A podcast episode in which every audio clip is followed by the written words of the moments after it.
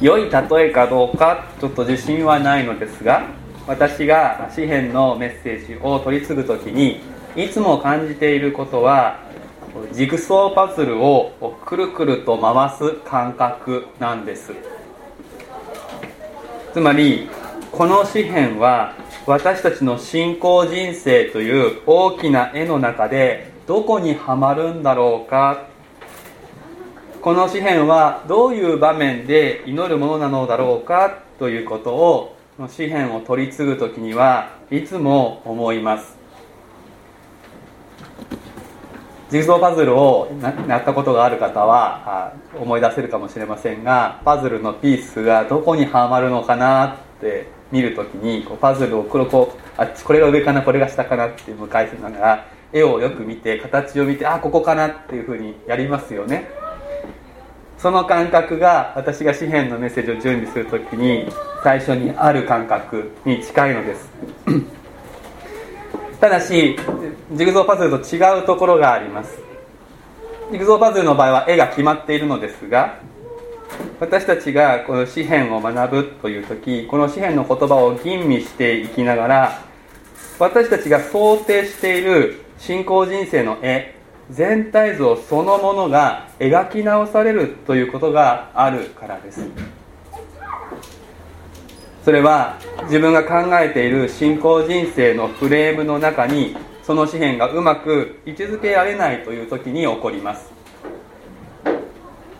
で今朝開かれている詩編85編。これも私にとってそういう祈りでした。この詩篇を自分の信仰人生の中にうまく当てはめられなかった。どこで祈るものなのかよく分からなかった。どういうふうに分からなかったかはという話しますけれども。皆さんはどうでしょうか？この祈りをスッとああこういう時これ私はこの祈り祈るなって祈るとこう落ち着きどころが見つかったでしょうか？それともうんといくつか引っかかったでしょうか？この85編の中で例えば10節恵みと誠は共に愛義と平和が口づけします」といったこのフレーズはとても美しい言葉ですね。聖書の言葉をこう部分的に部分的に味わうと美しさを味わうことは当然できるのですけれども。でもやはりこういう言葉も85編全体の文脈の中で味わうように求められます。このことについては後でもう一度この部分入っていきたいと思いますけれどもこの詩篇を正面から私の祈りとして祈るためには私自身は自分の信仰のフレームというものをもう一度見直さなければならなかったのです。このようにして私自身の信仰のフレームが広げられて歪みがまっすぐになっていくということはとてもあ大変なことではあります。格闘と私は思いますけれどもでもそれはとても幸いなことだと思うのです。で実にこういう経験を皆さんと一緒にしたいと思って私は詩篇を礼拝選挙で取り上げているのです。150編詩篇はあります。150のバラエティに富んだお祈りがあります。これは健全な信仰にとってどれも必要なものとして神様が私たちに与えてくださったものです。150のものをいつでも使うというわけではないでしょうけれどもでも150の中でこれはもういらないというお祈りはないはずなのです。それにもかかわらずその詩篇何かの詩篇を自分の中で位置づけられていないとすれば神様の言葉に問題があるんじゃなくて私の側に問題がある。信仰の姿勢目の付けどころ心の置きどころがどこかずれている。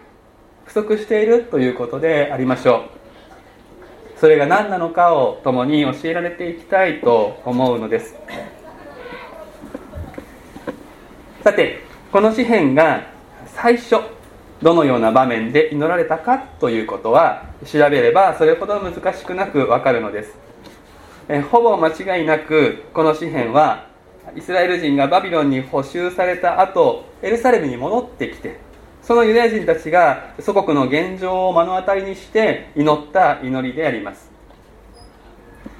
神の民として選ばれ誠の神様がどのようなお方かを教えられていたにもかかわらず民は偽りの神々の方に走りました。そして神の怒りを引き起こした。その結果バビロン帝国によって侵略されエルサレムは破壊され人々は国を失い捕虜となったのでした。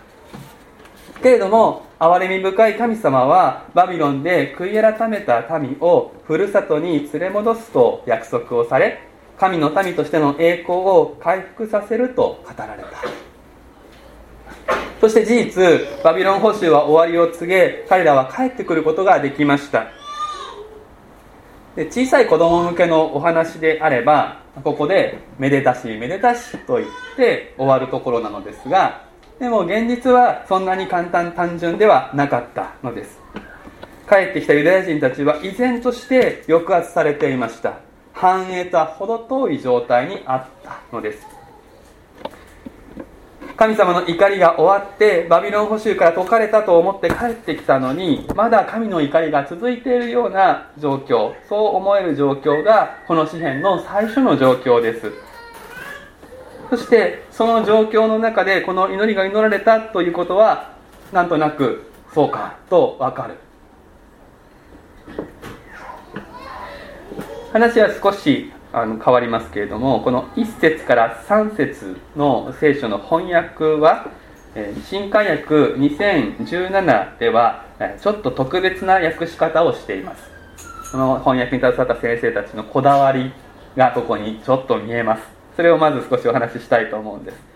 というのはこれは英語の翻訳と読み比べるとですねそれがはっきりいたします。もしあの2つ対象の聖書を持てたらですね比べてみていただくといいんですけれども例えば、えーと、イングリッシュスタンダードバージョンっていうので今前に出てますけれどもこれはこういうふうに訳しているんですね。これ日本語にして読むと「主よあなたはご自分の地に恵みを施しヤコブを元通りにされました」「あなたは御民の咎を担い全ての罪を覆ってくださいました」という具合になっています。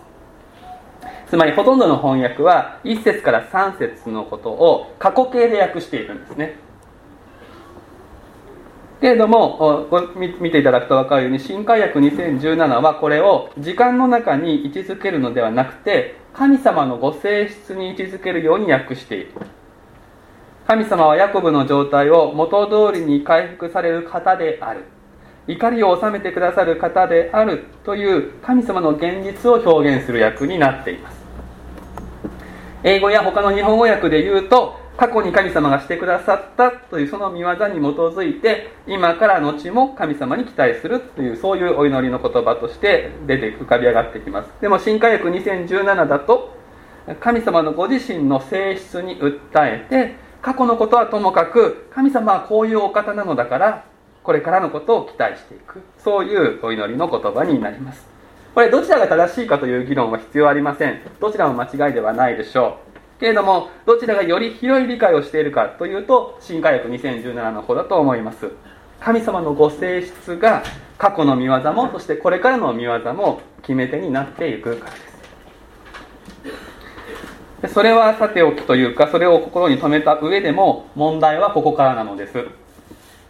この旧約の民イスラエルの人たちが神様の怒りに触れて補修にあって帰ってきてもなお怒りを感じて恵みを必要としている。ということは想像できなくはありません。しかし私たち新約新約の民イエス様の十字架による罪の許しを受け取っている私たちにこの祈りを祈る余地があるのか？ということ。です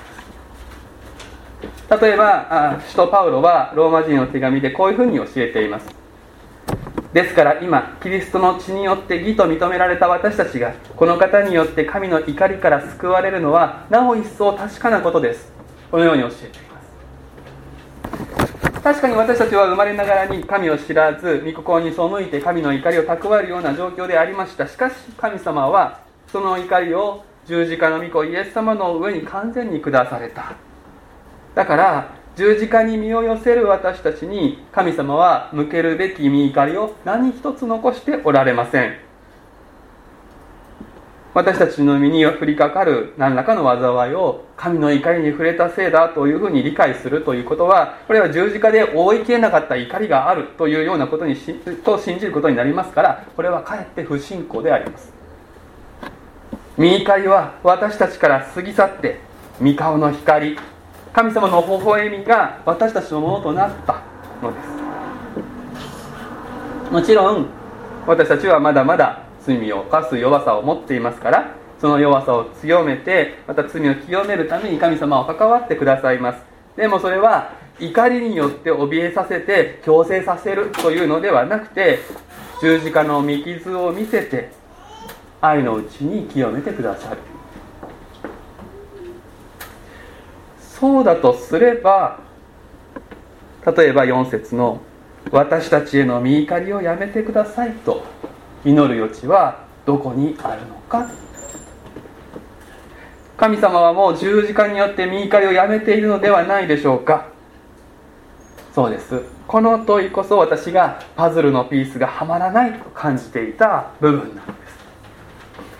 す。イエス様が来られる前ならばこの祈りのハマる場所はあったと思うんです。しかし主は私たちのところに帰ってこられました。十字架によって神の恵みが示されました。では一体この祈りをどこに位置づけたらよいのでしょうか。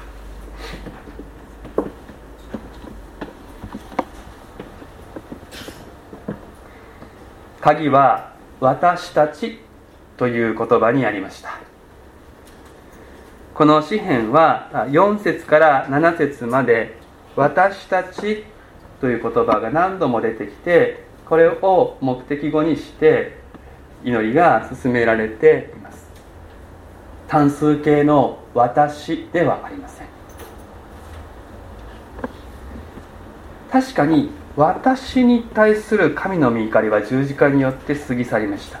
しかし私たちというとどうなるでしょうか？この私たちの中にどこまでの人を含むのか？誰が私たちの中にいるのかということで話は変わってくるんです。皆さんは最初今聖書の購読の中でこの詩篇を読み私たちと読んだ時に誰のことをこの中に入れてどこまでの人を含めてイメージしたでしょうか？ここにいる人たちでしょうか？あなたの家族や親族はそこに入っていたでしょうか？この町の人たちはご近所のあの人は入っていたでしょうか？クラスの友達は入っていたでしょうか？この国の人たちが入っていたでしょうか？この星に住む全ての人が入っていたでしょうか？少なくともこの詩篇が最初に祈られた時詩人はユダヤ人全体を心に入れて私たちと祈っていた。そしてそこには信仰に目覚めた人もいれば相変わらず世俗的な人もいて全体として神の民と言えるほど良い状況ではなかったということは確かです。補修から帰ってきて神様から訓練を受けて痛い思いをしていても喉元過ぎれば暑さを忘れる式に神様から離れた生活を営む人があちらこちらに見られた。そこに詩人は神様の聖なる怒りを感じざるを得ませんでした。そしてそういう人々の霊的な状況を思えば現実の今の状況この荒廃具合は致し方ないことだと身怒りが引き伸ばされているとしても仕方ないとそういうふうに詩人は受け止めている。けれどもここでこの詩人はその人たちと自分を区別しないで私たちと一つになって神の前に出ているんです。詩人個人としては神に許されていることを知っているんです。8節に主にある敬虔な人たちに平和を告げられますと彼は言っています。自分には神様からの平和がもうすでに来ていることを彼は知っているんです。けれども自分だけ救われていることで彼は満足しない。自分は神様との平和を得て言ってみれば死んでも天国に行ける。やがての日によみがえると希望を持っている。でもそれでよしとして目の前に得る現実はもう現実だからしょうがないと切り分けるということを彼はしないんですね。私への見怒りは過ぎ去った。でも私たちへの見怒りはまだ過ぎ去っていない。目の前の社会の現実は神が願う状況になっていない。その痛みを持って詩人は私たちの一人として神の前に出て行って祈っているのです。そうです。私がこの祈りを自分の信仰人生の絵の中に位置づけられなかった理由はここにあったんです。私の中でこの地に住む人々や十字架の見救いをまだ受けてない方々と連帯してその方々をも含む私たち自分をその中の一部と置いて神様の前に出ていくっていうことを私自身はほとんど考えてこなかったんだということを今告白しなくてはなりません。その方々のために祈ってこなかったわけではないんですその方々が祈れ救われるように祈ってきました。でもどこか私はというふうに線を引いて私と向こうの人たちみたいな形で連帯感を失ったところで祈っていたんだということに気づかされた。もちろん神の子であるということこの線は大事です。神の子である人まだそうでない人の線を曖昧にすることが良いと言っているわけではありません。けれどもその線をさらに深めたいらない線まで引いてしまって今共に生きているという感覚を私はどこかに置いてきたのではないかと思ったのです。あるいは逆に十字架の救いが私たち全体にと広がることをどこかでもうすでに諦めていたのかもしれないとさえ思わされます。けれども私はこの御言葉と格闘する中でああそうではないんだ。まだ神の怒りが過ぎ去っていない人たちと一緒に私たちと祈って神の前に出ることが大切なのだ。そのことを教えられました。そしてひとたびこの私たちの広がりを把握するならばこの祈りの言葉が生き生きと響いてくるのを感じたんです。確かに主は私のところには来られました。しかし私たちのところにはまだ来ていない。神様は全ての人が救われて真理を知りこの町の全ての人をご自分の民としこの町の全ての人が神の民として神を喜ぶことを願っておられる。そしてそのために先に救われた主にある敬虔な人たちを用いられるのであります。先ほど申し上げましたが狭い意味での私たちにはすでに平和が告げられています。しかしこの平和は私たちから広い意味の私たちに広げられるためにある。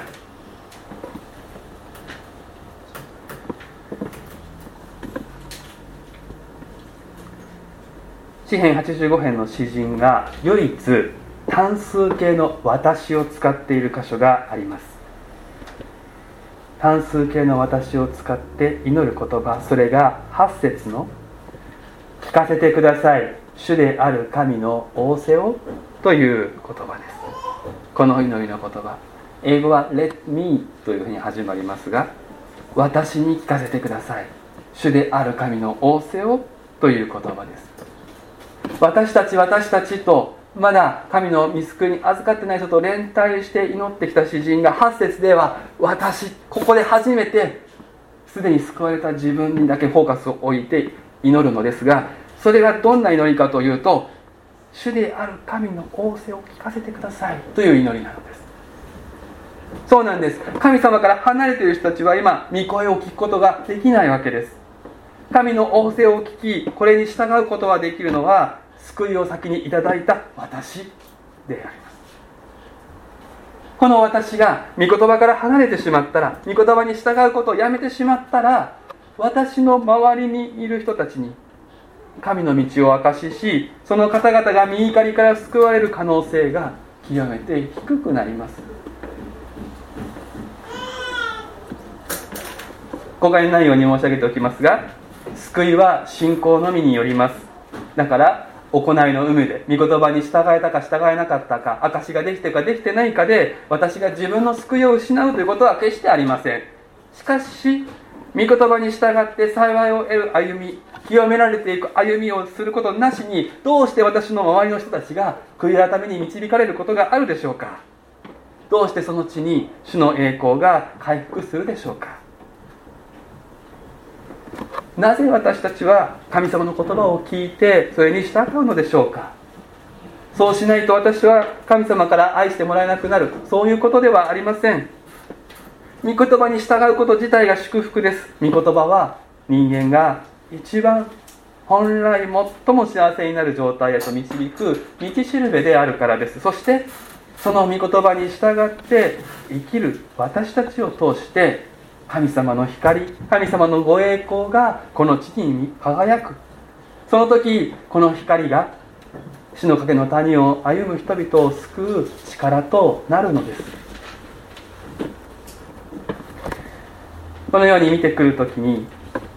10節から13節が語ること。何がここで描かれているのかということもまた見えてまいります。恵みと誠義と平和。これが結び合うところに救いがあるということです。恵みと誠が共にある。義と平和が口づけする。地から生えただ義と天からあ誠と天から見下ろした義がまたそこで結び合う。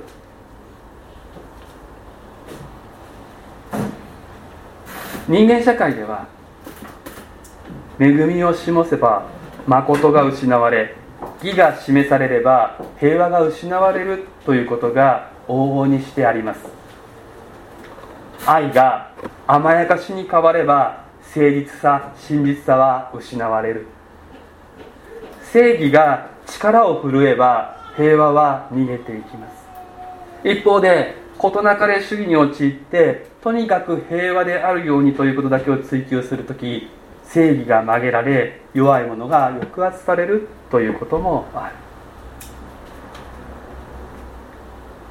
恵みと誠義と平和が一つになるということは口で言うのは簡単ですがそれが実現するということはとても難しいことだと私たちは知っている。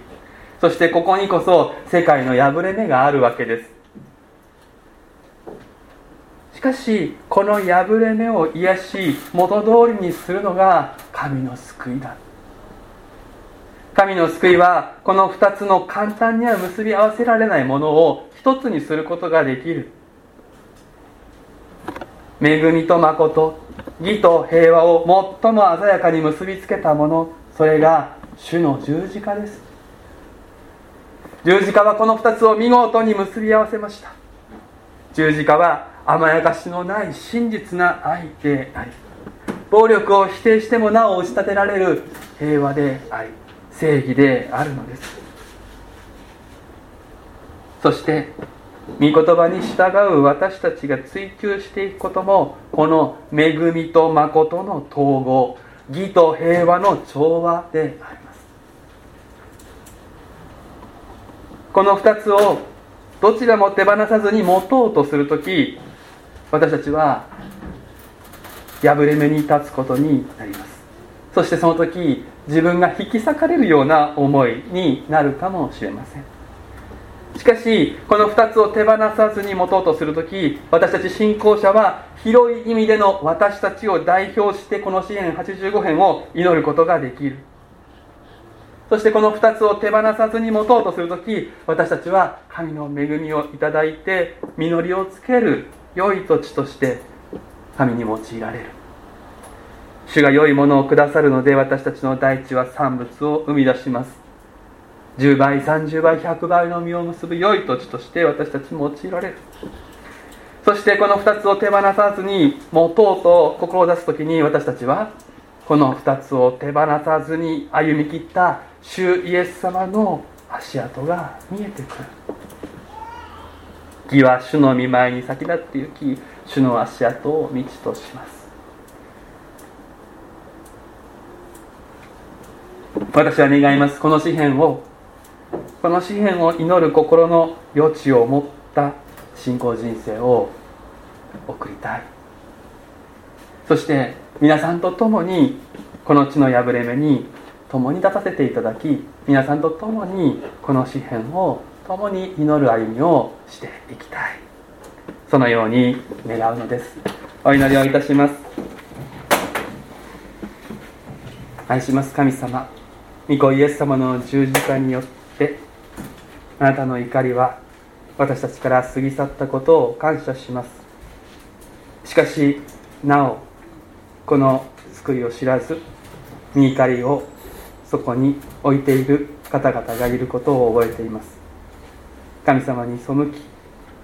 本来あるべき人間の歩みができていないことによってさまざまな歪みと破れ目がこの世界に満ちています。私たちはそこに正され祈るようにと招かれます。自分はもう救われたからという立場ではなくて共にその場所に生きる私たちとして神様の前に私たちへの怒りをやめてくださいと祈るようにと招かれています。そして私たちが先に救われたものとして神様から平和を平安をいただいているものとして御言葉に従いこの地の破れ目を癒すために恵みと誠を一つに持つために義と平和を一つに持ち結び合わせるために使わされます。主よこれは尊くまた偉大なまた難しい務めであります。けれども主よあなたは私たちに力を与えてくださいます。精霊を与えてくださいます。そして私たちをお使わしくださいます。どうか今あなたのご愛と真実に私たちを立たせてください。どうか今私たちをあなたの御心に生かしてください。救い主イエス・キリストの皆でお祈りをいたします。アーメン。